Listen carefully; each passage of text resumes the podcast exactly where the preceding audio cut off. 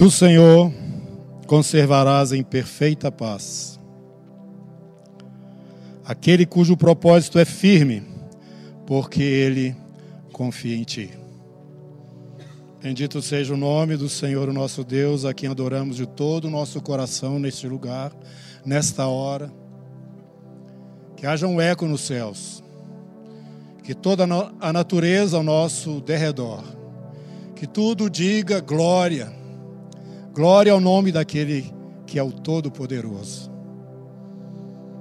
Senhor, nós nos alegramos em Ti, vemos no Senhor a nossa segurança, a nossa confiança está em Ti.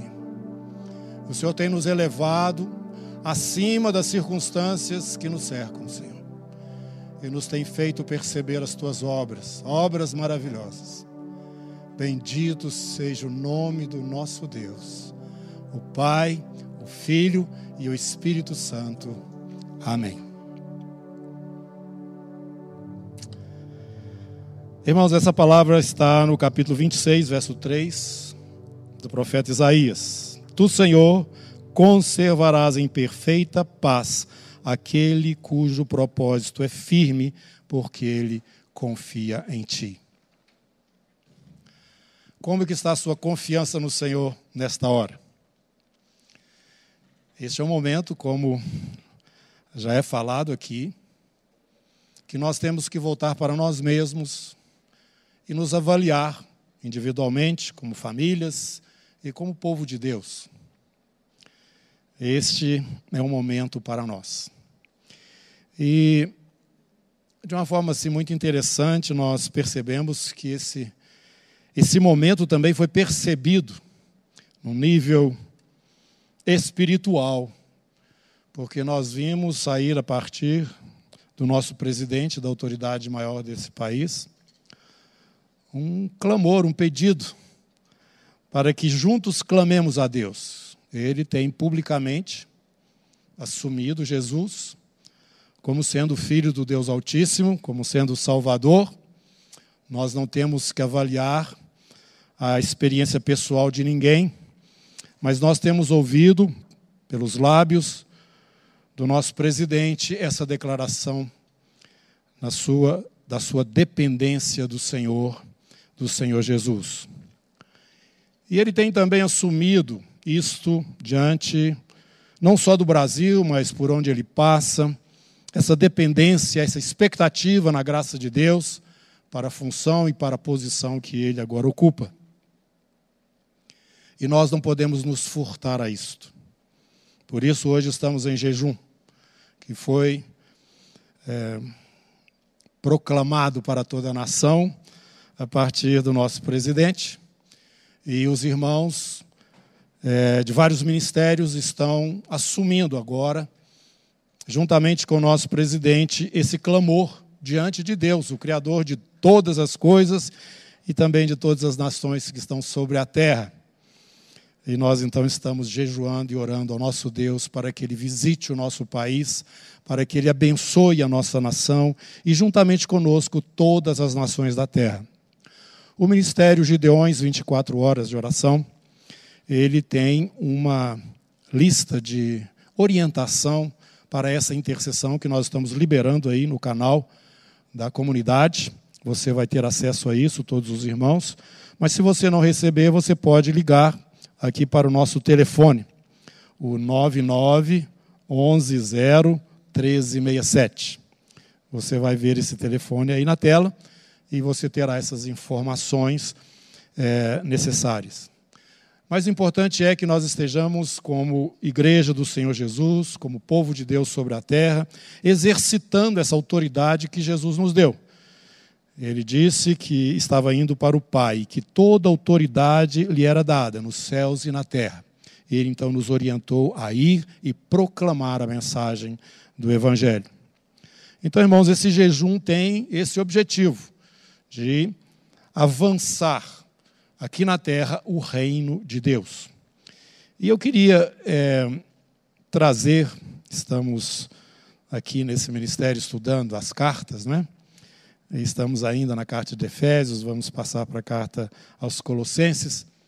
mas estamos tendo um entendimento maior desta revelação de Deus, que muitas vezes nos faz ficar um pouco é, embaraçados na forma de entender a manifestação e como que esse plano eterno de Deus vai estar acontecendo sobre a terra.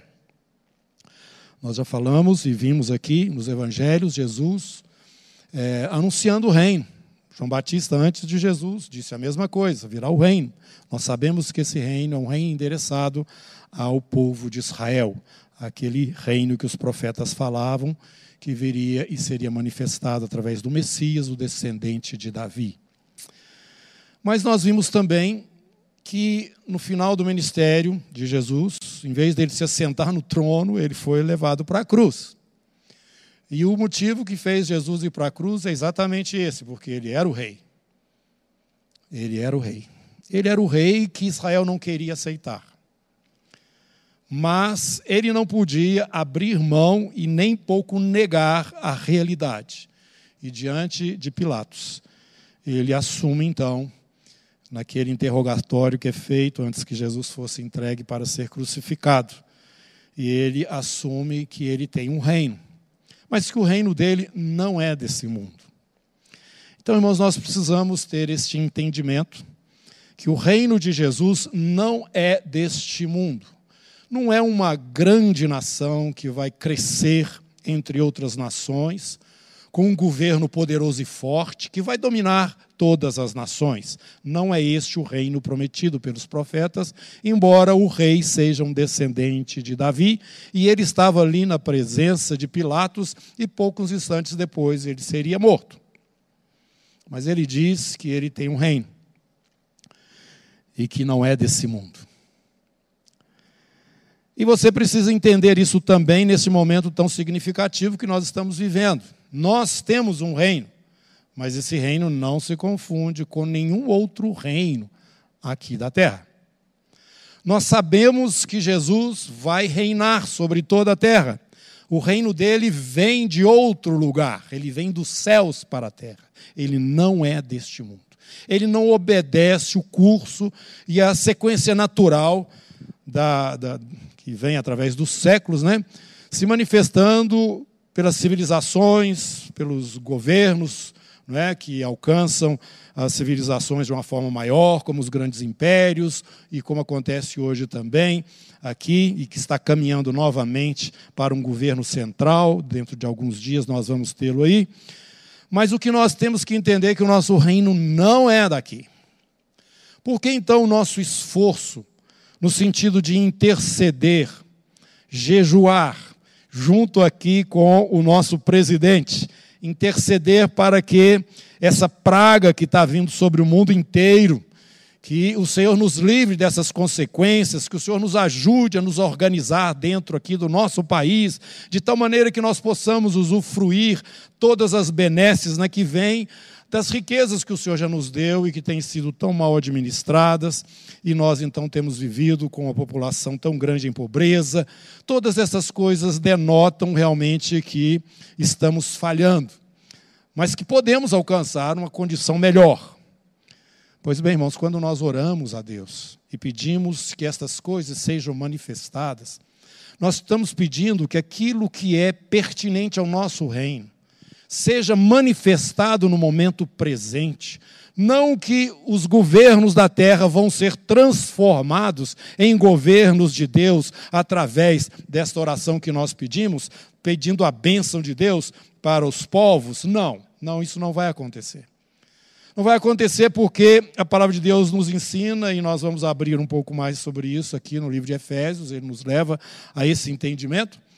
Mas, irmãos, nós podemos estender os poderes do mundo vindouro para este momento. Essa autoridade o Senhor nos deu através de Jesus, que nos concedeu o seu nome. Até agora vocês não oraram em meu nome diante do Pai. Vocês devem orar em meu nome. Por quê? Porque a graça e a bênção do reino de Deus vem através da igreja para abençoar aqui na terra. Nós temos autoridade para trazer o coração abençoador de Deus nesses momentos que estamos aqui como igreja do Senhor e autoridade de Deus sobre a terra para abençoar as nações. Nós temos essa autoridade dada pelo Senhor Jesus. Mas não estamos entendendo que as nações vão ser transformadas naturalmente em reino de Deus, não. O Senhor não vai consertar as coisas aqui, e então ele se apresenta para é, governar é, no final das coisas aqui organizadas. Sabemos disso também. A bênção do Senhor perdura sobre a terra e vem sobre a terra nesse momento específico por causa da sua igreja. Existe um tempo, uma época na qual estamos inseridos e que nesse período, como igreja do Senhor Jesus, temos uma ação para abençoar os que estão ao nosso redor, porque nós estamos trazendo a influência do nosso reino que está nos céus e que nós não representamos, não estamos representando nenhum reino aqui da terra. Nem mesmo Israel. O governo que tem lá é um governo democrático, assim como as outras nações, uma boa parte das nações, não todas. Mas não é o Messias que está governando Israel. Não é o Messias, embora o nosso presidente chama Jair Messias, né? Vocês estão me entendendo? Não é Jesus que está é, governando literalmente o nosso país e nem a terra. Mas vai chegar este momento em que o reino dos céus virá e encherá toda a terra. Encherá toda a terra. Se nós vamos no livro de Oséias, no capítulo dois, eu queria que você me acompanhasse aí, em Oséias. Eu creio que eu errei aqui o número do... Não, Oséias no capítulo dois, não. Bom, eu vou falar o texto porque o verso eu não estou achando ele aqui agora. Mas o Senhor está nos falando que, é, que as nações estão trabalhando para o fogo. No final, tudo isso que está aqui vai queimar. Todo esse esforço das nações no sentido de produzir ou fazer alguma coisa, né, que está baseada no homem, tendo o homem como centro, é, vai passar. Por que isso, por que essas coisas vão passar? Porque o reino de Deus virá sobre a terra e será estabelecido aqui. Então, irmãos, eu quero que você entenda esse jejum. Nós vamos jejuar, sim, mas não no sentido político, fazendo ou dando a entender que o reino que nós é, estamos representando, ele se resume neste governo. Não. O reino de Deus virá. E tudo aquilo que os homens têm feito no sentido do, da forma como as nações têm caminhado, no final vai ser queimado. Por que vai ser, ser queimado? Porque será substituído por alguma coisa que é perene, verdadeira e onde habitará a justiça e não haverá uma forma de alteração dentro disso que é o programa de Deus para as nações. Então, irmãos, vamos entendendo isso. Eu não sei se você está, é, se eu estou sendo bem claro, mas eu quero que você entenda que nós temos um papel presente como igreja de Deus, no tempo em que estamos, para abençoar as nações e, de uma forma muito especial, o nosso país, porque nós vivemos dentro de um momento também muito interessante, onde a palavra de Deus para a sua igreja é uma palavra de avivamento, de transformação, daquela forma como estamos caminhando para a forma que ele deseja que nós caminhemos. E agora eu vou voltar para aquilo que o Senhor está nos falando. Como eu disse, esse momento é o momento para nós, em primeiro lugar. E dentro desse ministério nós temos aqui enfatizado esses três tempos. Tempo com Deus, ou melhor, com o Espírito Santo, de uma forma assim mais objetiva, tempo com a palavra e tempo com os irmãos. Depois que nós passarmos por esses dias, né, eles vão passar, essa situação vai passar, você terá incorporado na sua vida esses três tempos? É isso que eu estou perguntando. Será que nós estamos reagindo de uma forma positiva dentro dessa, desse momento e dessa situação, onde está vindo um clamor externo para que nós exerçamos a nossa função aqui como igreja, estejamos intercedendo a Deus por favor e graça? Será que nós estamos entendendo que, em primeiro lugar, nós precisamos estar é, é, adequados na hora em que nós estamos é, passando e vivendo, irmãos? Nós temos ouvido essa palavra já há muito tempo. E o Senhor, então, agora parou o tempo para que você se organize. Mas eu tenho percebido uma outra coisa, irmãos, que nas semanas que se passaram, nós já temos entendido e percebido isso, mas ainda estamos olhando pela janela. As coisas que estão ao nosso redor estão nos influenciando muito.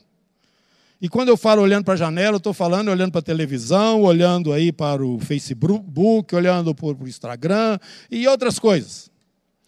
E essas coisas estão te trazendo angústia na alma. Eu quero lembrar a você, olhe para você mesmo, para a sua casa, olhe para o chamado que você tem no Senhor. Pare de olhar para fora, pare de olhar para a janela. O Senhor já te pôs dentro de casa. O Senhor já nos colocou numa posição onde nós podemos muito bem caminhar na direção que Ele deseja de nós, que é um acerto de nossas vidas. O Senhor nos mostra, irmãos, que temos aqui na Bíblia, na história de Israel, um modelo, um modelo. Se nós olharmos para esta nação, nós vamos entender e olharmos aqui para o Antigo Testamento, tantas coisas que hoje vão estar nos norteando.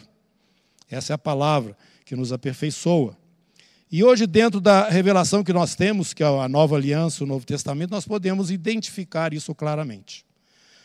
Nós podemos ver que Deus está trabalhando com este povo, com o povo de Israel, mas em certo momento, neste momento, quando Jesus ele é rejeitado como rei em Israel, que há um bloqueio na história daquele povo.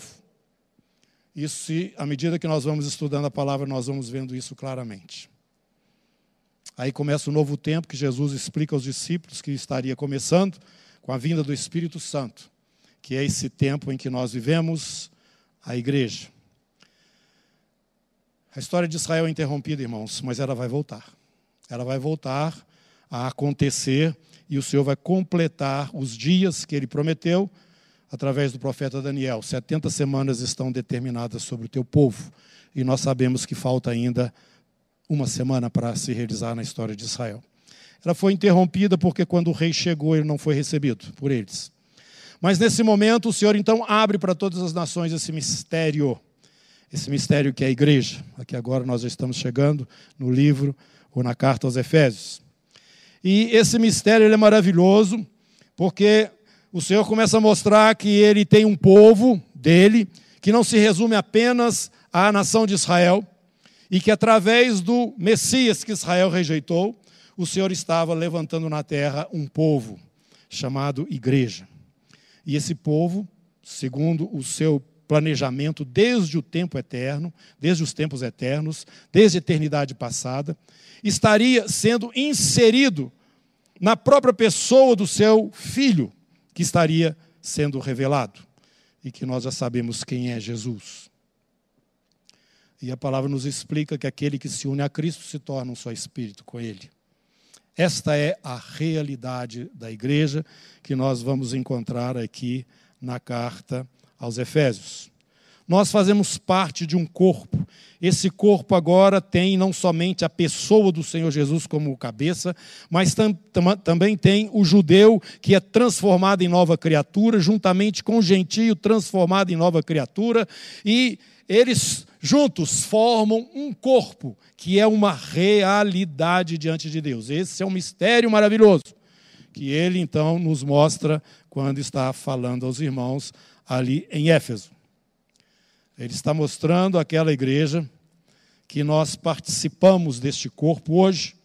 Aqui no capítulo três, ele vai nos falar sobre isso e nos diz mais. Capítulo três, verso dois. Pois segundo a revelação me foi dado conhecer o mistério, conforme, conforme escrevi há pouco, resumidamente, pelo que quando ledes podeis compreender o meu discernimento do mistério de Cristo, o qual em outras gerações não foi dado a conhecer aos filhos dos homens, como agora foi revelado aos seus santos apóstolos e profetas no Espírito. A saber que os gentios são co-herdeiros, membros do mesmo corpo e coparticipantes das promessas em Cristo Jesus por meio do Evangelho. Esta é, este é o grande mistério.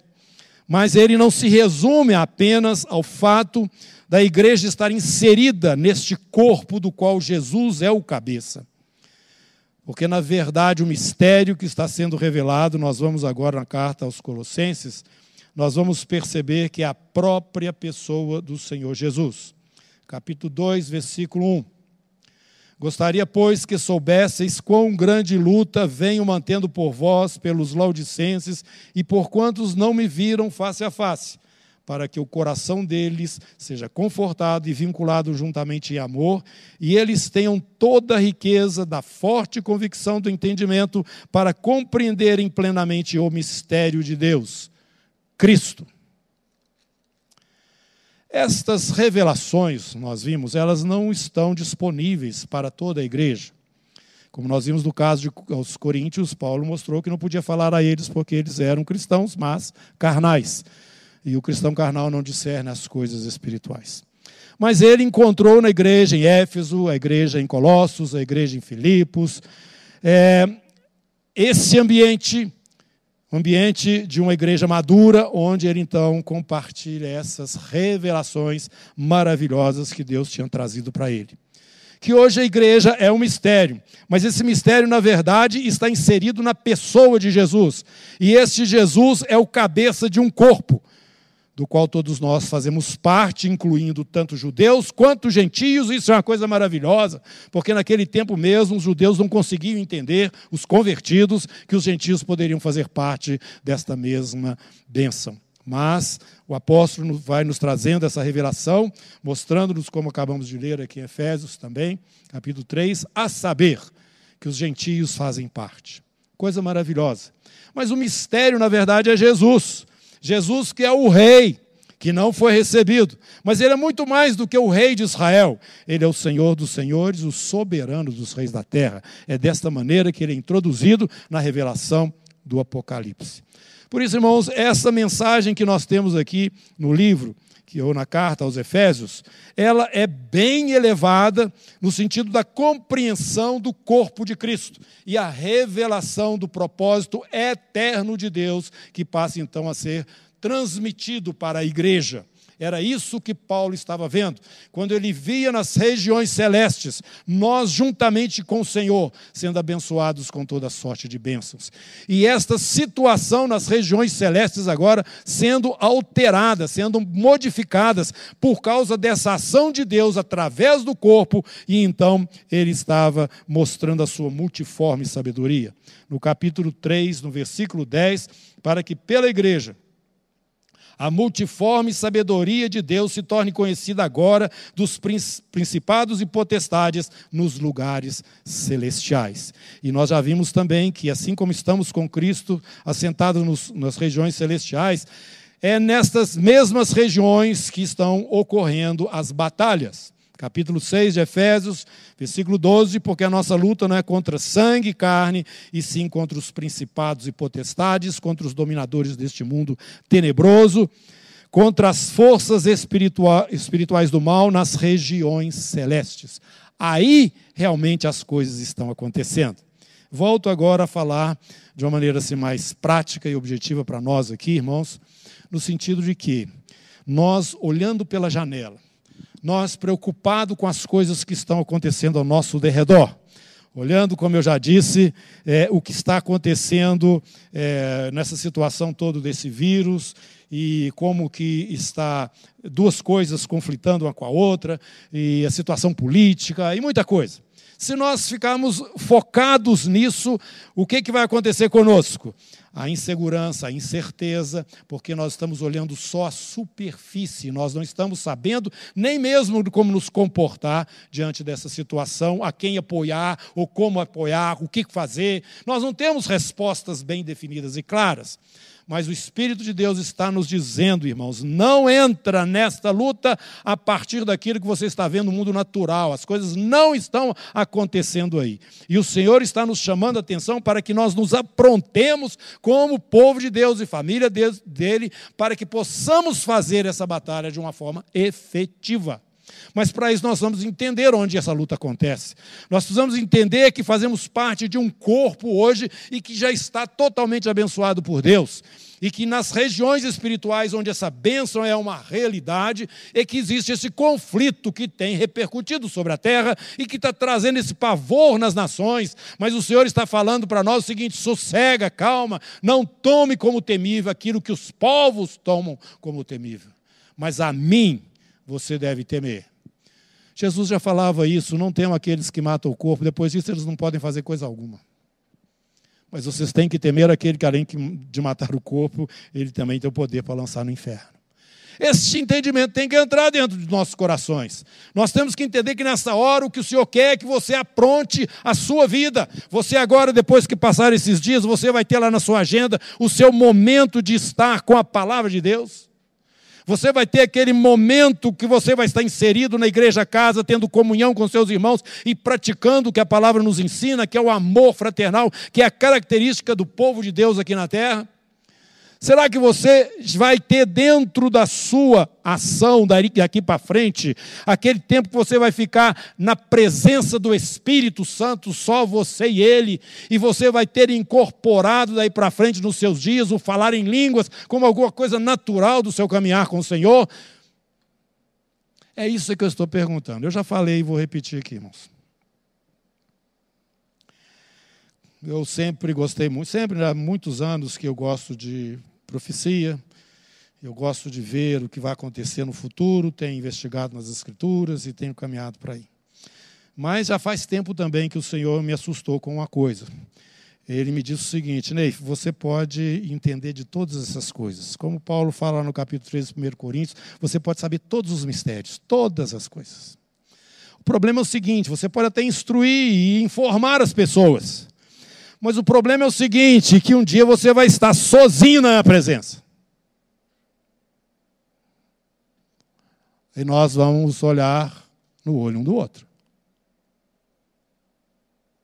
E o que interessa é como que você vai chegar diante de mim. Não é o grande conhecimento que você poderá ter a respeito dessas coisas. Irmãos, é hora da gente botar a nossa vida em dia.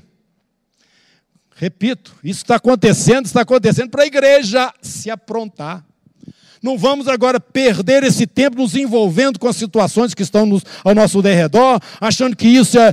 Não, irmãos, o mundo, depois que esse tempo passar, embora ele vai ficar com a marca muito clara, ele vai continuar do jeito que ele era antes. Ele vai continuar da forma como era. O príncipe deste mundo, o príncipe dos ares, o mundo jaz aonde? No maligno.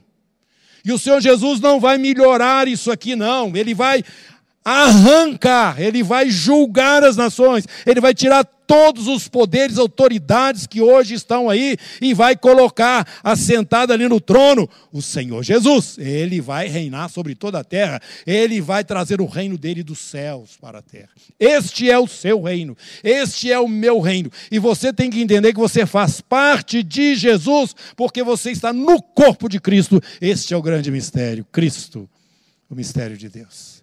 Porque é em Jesus que Deus está programando e fazendo todas as coisas acontecerem. Tudo foi feito por Ele, para Ele, sem Ele, nada do que foi feito se fez. No capítulo quinze, da carta que Paulo aos irmãos em Corinto, primeira carta, ele dá uma informação rápida sobre isso. Verso vinte, mas de fato Cristo ressuscitou dentre os mortos, sendo ele as primícias dos que dormem. Verso vinte e dois, porque assim como em Adão todos morrem, assim também todos serão vivificados em Cristo. Versículo vinte e sete, porque todas as coisas sujeitou debaixo dos pés. Deus colocou debaixo dos pés do Filho. E quando diz que todas as coisas lhe estão sujeitas, certamente exclui aquele que tudo lhe subordinou, que é Deus Pai, que ordenou que assim fosse. Quando, porém, todas as coisas lhe estiverem sujeitas, então o próprio Filho também se sujeitará àquele que todas as coisas lhe sujeitou, para que Deus seja tudo em todos. Existe um programa, existe um projeto, e Deus está trabalhando nisso. E esse trabalho é feito a partir deste corpo, o corpo de Cristo. Em Efésios ainda, nós vamos voltando para lá, você vai ver Paulo instruindo os irmãos a respeito do casamento. E isso me intrigava. E hoje isso para mim é tão claro. Ele chega no final dessas orientações, ele diz o seguinte, eis, verso trinta e um, porque deixará o homem seu pai e a sua mãe, se unirá à sua mulher, e se tornarão os dois uma só carne. Grande é esse mistério. Novamente a palavra mistério, irmãos, noventa por cento do Novo Testamento das vezes que essa palavra aparece, está relacionada com a igreja e com Jesus. Grande é esse mistério, mas eu me refiro a Cristo e à igreja. Voltando, o homem se unirá à sua mulher e se tornarão os dois uma só carne. Grande é esse mistério, mas eu me refiro a Cristo e à igreja. Este é o mistério, irmãos. Um só corpo. Fica fácil agora para que nós possamos entender que vamos encontrar com Jesus nos ares. Esse é o momento em que esse período nosso estará sendo concluído. E vamos com Ele. Conforme o capítulo doze do livro do Apocalipse, o Filho Varão, nos assentar no trono. Esse que assenta no trono é Jesus? Sim, Ele é o Rei. Mas é também você, sou eu, somos nós. E o trono significa reino, autoridade. E dali então, o Senhor estará julgando toda a terra. E você pode é, compreender isso melhor acompanhando as trombetas, as taças que nós temos ali no livro do Apocalipse. Há um julgamento, um juízo de Deus sobre as nações, que ainda não está acontecendo, irmãos. Ainda não está acontecendo. O sinal que temos agora, ele é para você e para mim. Para que você se desperte, se organize e se apresente diante de Deus para a função real. Você não vai mudar as coisas assumindo um partido político ou assumindo uma bandeira aqui entre as nações, uma ideologia, nada disso. Não é por aí que a igreja funciona. A igreja tem que ir para a sua posição em Cristo Jesus e, a partir desta posição, em autoridade, trazer a influência do reino de Deus, porque já estamos inseridos nele, para dentro da realidade presente. Mas para que você possa fazer isso, você precisa ter essa autoridade confirmada na sua vida. E isso só pode acontecer se você estiver alinhado. Este é o momento da igreja, alinhamento. Este é o sinal de Deus para nós, para que nós nos preparemos, porque a coisa daqui para frente, irmãos, vai ficar cada vez mais evidente. Que o príncipe deste mundo, o anticristo, com seu espírito, que já está produzindo essa situação, que vai culminar com o grande imperador, que vai surgir ainda na terra, esse governo mundial, ele já está preparando todas as coisas para acontecer assim. A primeira visão que temos é, não tem jeito, o mundo vai de mal a pior. Não, irmãos, na verdade, isso significa que ele está tendo o seu espaço restringido, como nós já explicamos aqui, é porque a igreja está operando nas regiões celestes, e isso tudo vai culminar com a presença física e visível de Jesus na sua volta gloriosa com os seus filhos, ou melhor, com os seus irmãos, né? É porque ele é o primogênito entre muitos irmãos e ele vem para reinar e governar juntamente conosco sobre a terra. Mas esta é a figura do corpo. Corpo. Jesus não vai reinar sozinho, nós vamos reinar com ele. O apóstolo Paulo, escrevendo aos Coríntios mesmo, ele fala o seguinte, vocês não sabem que nós vamos julgar, inclusive, os anjos? Irmãos, nós temos uma posição muito elevada em Cristo Jesus e estamos desalinhados. Nós temos é que nos alinhar. Repetindo, o sinal é para nós, não é para o mundo. O mundo ainda não chegou, as taças ainda não estão sendo derramadas sobre a terra. E nós, então, nesta posição de igreja, na presença do Senhor, com, os nossos, com as nossas lâmpadas cheias, né? Isso é, vivendo na presença do Senhor, de fato, vivendo uma vida como cristãos, de fato, e não apenas aparência de, de cristãos. E insistimos aqui na comunidade, para todos os irmãos que acompanham aqui esse ministério e participam dele, que nós queremos três coisas aqui de cada irmão. que você esteja adorando ao Senhor junto com todas as igrejas, partindo o pão aqui, porque nós temos esse privilégio de poder estar com todas as igrejas juntas aqui. Que você esteja durante a semana na sua igreja, numa casa, tendo comunhão com os irmãos e partilhando ali com eles a realidade que você já está vivendo com o Senhor, e assim edificando mutuamente, aconselhando e fortalecendo uns aos outros. E que você tenha um testemunho firme diante daqueles que não conhecem o Senhor na sua casa, no seu trabalho, na sua escola, na rua, por onde você for. Se você atentar para essas três coisas, você estará então vivendo uma vida onde a ação de Deus poderá ser conhecida através de você, porque você vai estar alinhado com essa posição que você deve ter no corpo de Cristo. Mas o Senhor está nos dando tempo, Igreja de Jesus, o Senhor está nos dando tempo.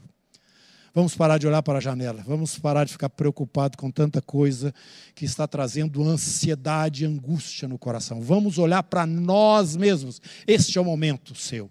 Quando passar esses dias, como que você vai estar? Você vai seguir na mesma toada que você vinha caminhando até hoje? Você vai deixar que o mundo te engula novamente e você viva na agenda do, do príncipe deste mundo? Ou você vai realmente priorizar as coisas do Senhor e colocar a sua vida na presença dele de uma forma em que ele vai poder te usar de uma forma poderosa para este último grande avivamento que está vindo sobre a terra?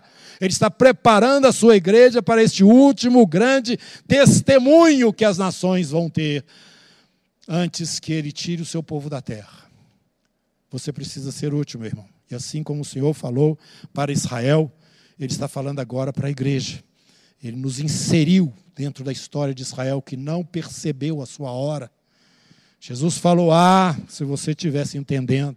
As mulheres choravam quando ele estava indo ali para a cruz. Ele falava, chora por vocês e pelos vossos filhos. Poucos anos depois, Jerusalém foi destruída pelos romanos. E certamente muitas pessoas que estavam ali vendo Jesus ir para a cruz foram crucificadas também ali é, em Jerusalém e nas cercanias daquela cidade. Irmãos, nós não podemos perder o nosso tempo. As dez virgens estavam todas esperando o noivo, mas só cinco tinham as suas lâmpadas cheias. As outras que queriam participar também da festa, mas elas não puderam entrar. Irmãos, este é o seu momento de se alinhar com Deus. Vai passar o coronavírus. E a minha pergunta é, você vai estar da forma como você estava antes? Ou será apenas um, um susto? Ou você estará realmente alinhado com a vontade de Deus para a sua vida, como participante dessa igreja maravilhosa? Você terá ouvido a voz do Senhor e do Espírito e está agora alinhado para lutar essas lutas, agir no mundo espiritual para que principados, potestades, forças invisíveis sejam atadas, sejam dominadas, para que o reino do nosso Senhor Jesus venha invadindo esse segundo céu e por, e por fim penetre aqui, nesse espaço natural onde nós estamos, e ele então gloriosamente se assente e reine poderosamente sobre todas as nações da terra. Será que você está entendendo que esse papel é seu, que esse papel é nosso, e que Jesus não reina sozinho, e que ele é parte de um corpo do qual você está aí participando e demonstrando na hora que você vai comer o pão e tomar do cálice? Somos um só corpo, somos um só pão, e que este que vai reinar, que é o nosso cabeça Jesus, ele vai reinar conosco, porque nós somos um só corpo com ele, e porque todos Todo aquele que se une a Cristo também se torna um só Espírito com ele. Essa compreensão, esse entendimento está dentro do livro de Efésios e outras cartas que Paulo escreve, mostrando essa revelação maravilhosa de Deus. Maravilhosa de Deus. Repito, maravilhosa. Esse Filho que é revelado, o Filho de Deus, Jesus, ele é um mistério. Através dele, o Senhor nos faz parte agora, É, desse corpo, do qual ele também participa, e nós então temos diante de nós este novo momento glorioso que o Senhor preparou para todos aqueles que eu amo. Que essa palavra tenha entrado no seu coração, e a gente não tenha perdido o nosso tempo, não é? Diante daquilo que nós estamos vivenciando. Fecha a janela, vai para dentro do seu quarto, vai estar com o Senhor. Aproveite esse tempo, alinhe a sua família, peça perdão para os seus filhos, para a sua esposa, naquilo que você entende que você está agindo fora da sua posição como sacerdote dentro da sua casa. Procure os irmãos, a família de Deus. Se você tem alguma coisa que está atrapalhada, peça perdão. Alinhe todas essas coisas, porque nós não podemos partir o pão e tomar da ceia, anunciando essa unidade, quando no coração você está dividido com seu irmão. É a voz do Espírito. Quem tem ouvidos, ouça o que o Espírito está falando para a igreja. Este é o nosso momento. Não perca tempo gritando e nem brigando em outras esferas. A, a esfera da nossa luta é nas regiões espirituais, e para que você faça essa luta, você precisa estar alinhado no chamado que Deus tem para a sua vida. Amém. Que o Senhor possa estar aí te fortalecendo, te despertando. E outra vez, lembre-se disso. Você deve estar firme em confiança no Senhor, porque Ele está fazendo a sua obra e nós estamos inseridos nela. Vamos curvar as nossas cabeças e vamos orar a Deus. Senhor, traga para nós esse entendimento, essa compreensão bem fundo no nosso coração e na nossa alma, para que possamos entender, ó Deus, o tempo e a hora, e não deixarmos passar a oportunidade que o Senhor está nos dando, porque virão dias maravilhosos ainda sobre a terra, Senhor. Mas isso é no sentido de que o teu nome estará sendo anunciado às nações, a tua igreja estará sendo, é, é, estará acordando e sendo também é, empoderada pelo Teu Espírito para essa hora. Senhor, que não fiquemos à parte desta hora sem entender, sem compreender, e deixando-nos, ó Deus, ser envolvidos como os discípulos que estavam no barco por causa do vento forte, por, por causa das ondas altas.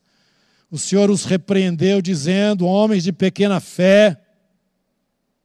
O Senhor ordenou para o vento e o vento parou, o mar acalmou, porque o propósito, o plano do Senhor era atravessar o mar, e não havia vento e nem onda e nada que pudesse impedir o propósito do Senhor. Meu Deus, em nome de Jesus, acalma o coração dos teus filhos que estão agitados, amedrontados com as ondas, com o vento, Senhor.